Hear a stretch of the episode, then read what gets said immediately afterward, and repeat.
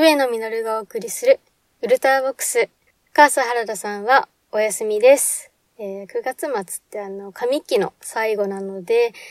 どの会社もあの、目標設定の数字とかをね、追い込む時期なんですよ。あの、忙しいんですよね。だから、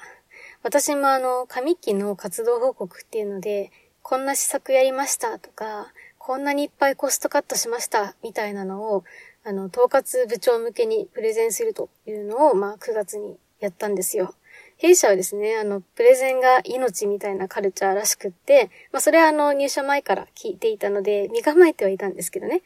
ただ、その当日までに、課長と、もうこれでもかというほど何度も何度も準備を重ねて、まあ、前日なんかですね、あの、夜の12時までプレゼン練習と資料の修正をしておりました。いつだったかな？なんかあの、収録の喋りがやたらにビジネストーンだった日があったと思うんですけど、あの収録をした時も、えー、プレゼン練習遅くまでやった日でしたね。そんなこんなで9月は忙しいんです。原田さん、早く落ち着くといいですね。さてさて、お便りやギフトをいただいておりますので、今回はそれを紹介させてください。順番に行きますと、えー、まずはシシッシさんからですね。コーヒー人をいただきました。ありがとうございます。スマホ何もわからんという番組ですね。あの、スマホをレビューするほどたくさん持ってるのってなんかすごいなと思いますね。ちょっとね、後で話そうとは思いますが、私もあのガジェットが好きで、特に PHS を人知れず愛しておりました。詳しくは後で話します。はい。続いて、えー、タスクなりさんからのお便りです。ウルトラボックスさん、初めてのお便り失礼します。廊下に立たされたことあるの収録を拝聴しました。自分は立たされたことないですが、やっぱり立たされる子はいました。わら。おそらく男子校だったので、そういう風潮が残っていたんだと思います。余談ですが、実際にペチペチすることはないですが、金棒を持って授業する先生もいました。わら。長文失礼しました。というお便りでした。廊下に立たされるという文化がまさかのね、タスクなりさんの学生時代にもまだ絶滅していなかったんですね。世代を超えて引き継がれているわけですね。原田さんにもしっかり伝えておきます。ところで、金棒って本物なんですかねあの、トゲトゲがついてて、あの、攻撃力高そうなやつですよね。重たいんじゃないかなと思うんですけど、金棒を持ってね、試験監督とかされたら、気が引き締まりそうな気もしますね。ちなみにですね、うちの父もあの男子校出身なんですけど、授業中にあの、生徒がうるさい時に、こう、喋ってる生徒に向かってね、何も言わずに、あの、こう、ニュッと、ニュッとね、あの、10円玉を突きつけて、親指と人差し指で10円玉をつまんだ状態のまま、ぐにゃって10円玉をこう曲げて、黙らせていた先生がいたって話してましたね。まあそう考えると、男子校の先生はこう力で黙らせる系の人が多いのかなと気になるところですね。はい。改めて、タスクナイさん、お便りありがとうございました。続いては、井口萌さんから、膝お大事にというコメントを、美味しい棒を添えていただきました。あとですね、えっと別の日にも美味しい棒をいただきました。ありがとうございます。はい。とても優しいですね。ありがとうございます。そうなんです。あの、笛野は膝を故障中なんです。あの、日常生活は、あの、支障ないんですけど、まあ、とはいえ、あの、近いうちに病院に行く予定です。治るといいなと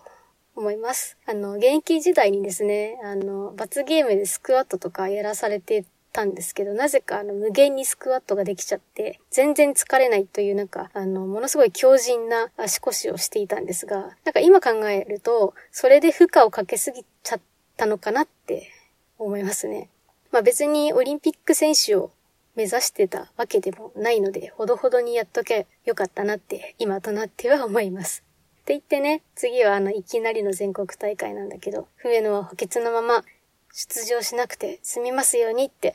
日々祈っております。というところで、井口萌さん、お便りとギフトありがとうございました。続いては、リクロジーさんからのお便りです。上野さんこんにちは、リクロジーです。いつも聞きに来てくださりありがとうございます。僕も聞かせていただいてます。スイーツで誘ってくるな、みたいな回と、亡くなったおじいさんの回が好きです。本日の配信の最後に僕のラジオの告知してくださったことを今知り、リアルタイムでは聞くことができなかったので反応できませんでした。すみません。めっちゃ嬉しかったです。ありがとうございます。突然のお便り失礼しましたという内容で、コーヒー微糖も添えていただきました。こちらこそめっちゃ嬉しいです。ありがとうございます。飲み会の2軒目にカフェを提案する俺、下心ないよ、みたいなアピールをすることで、えー、かえって変な下心が、えー、見え隠れする系男子のことを、えー、これからはカフェよりくんと名付けようと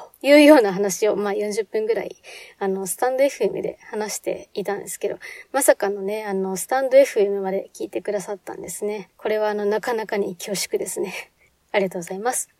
あの、リクロジーさんってね、えっ、ー、と、2007年と2008年の高校生というネタで有名な方です。あの、私は TikTok で知ったんですけど、えー、Instagram とか、あと YouTube にも動画を配信されているので、ぜひ皆さんにもご覧になっていただきたいです。私の中でも刺さったポイントが2つあるんですけど、1点目は、あの、当時、ウィルコムの PHS がですね、あの、ウィルコム同士だと通話が無料っていう、誰とでも定額というサービスがあって、当時の高校生とか大学生の間で、その、通話用端末として、通常の携帯電話とは別に1台ですね。PHS を持つっていうのが、ちょっと流行った時期があったんですよ。で、私、あまり公には言わないんですが、自称 PHS オタクで、まあ今でこそね、iPhone 使ってるんですけど、それまではそのずっと PHS で、で iPhone の1個前に使っていた端末も、あの iPhone より前に出ている日本初のスマートフォンとされるウィルコムの W03 っていう、まあ Windows フォンですね、を使っていたので、実質 iPhone 使うまではずっと PHS の筆頭なんですよ。で、しかも未だに街中で、あの、PHS のアンテナ探しちゃうぐらい変な人なんですけど、リクロジーさんのネタでですね、あの、2007年という時代背景もあって、PHS がちょくちょくスポットライトが当たるのが嬉しいんですよね。っていうので人知れず拝見しておりました。ちなみに、あの、PHS って、あの、2021年1月31日に停波したんですよ。だから、えー、2007年の男子高校生が2021年にタイムスリップした時に、あれ、ウィルコム使えなくね？みたいなことが起こりうるんじゃないかなと思いますというオタクなコメント失礼いたしました。で、刺さったポイント2点目っていうのが、地味な同学年の女の子っていうので、田村さんっていう設定があるんですけど、私ね、あの、驚愕じゃないから想像に過ぎないんですけど、多分、驚愕だったら、田村さんの立ち位置だったんじゃないかなって思うんですよね。塾で気になっていた男の子とメールをするっていう一大イベントがあって、その、今まで PHS といえば、その、部活の連絡か家族の連絡でしか使ったことがないから、あの、点と丸しか使ったことないんですよ。だからね、どれぐらいのさじ加減でメールを送ればいいのってなって、友達と試行錯誤して、で、そこで初めて絵文字を使ったりとかしたんですよ。で、田村さんがあの、携帯のメールに絵文字を使っていて、意外だったみたいなリアクションしてるネタがあって、上野の体験談からしたら、ひょっとしたらその田村さんは精一杯頑張ってメール送ったんじゃないかなと思うと、まあ、ちょっと当時のことがね、思い出されてドギマギしたりするわけです。あとね、この度、リクロジーさんを紹介しようと思ってちょっとだけググらせていただいたんですけど、びっくりするようなピンポイントの共通点があって、実は私、あの、6年間ほどフェンシングもやってたんですよ。全然強くないんですけどね。で、フェンシングやってた人を見かけたことがなかったので、ちょっとね、これが私にとって3つ目の刺さったポイントでした。リクロジーさん、トゥッシェでございますよ。というわけで、今回はお便りと、えー、ギフトのお礼を申し上げる回でした。えー、たくさんのギフトとお便り、ありがとうございます。えー、そして、え、これからも気軽にお便りいただけると嬉しいです。お相手は私、笛野実がお送りしました。それではまた次回のウルトラボックスでお会いしましょう。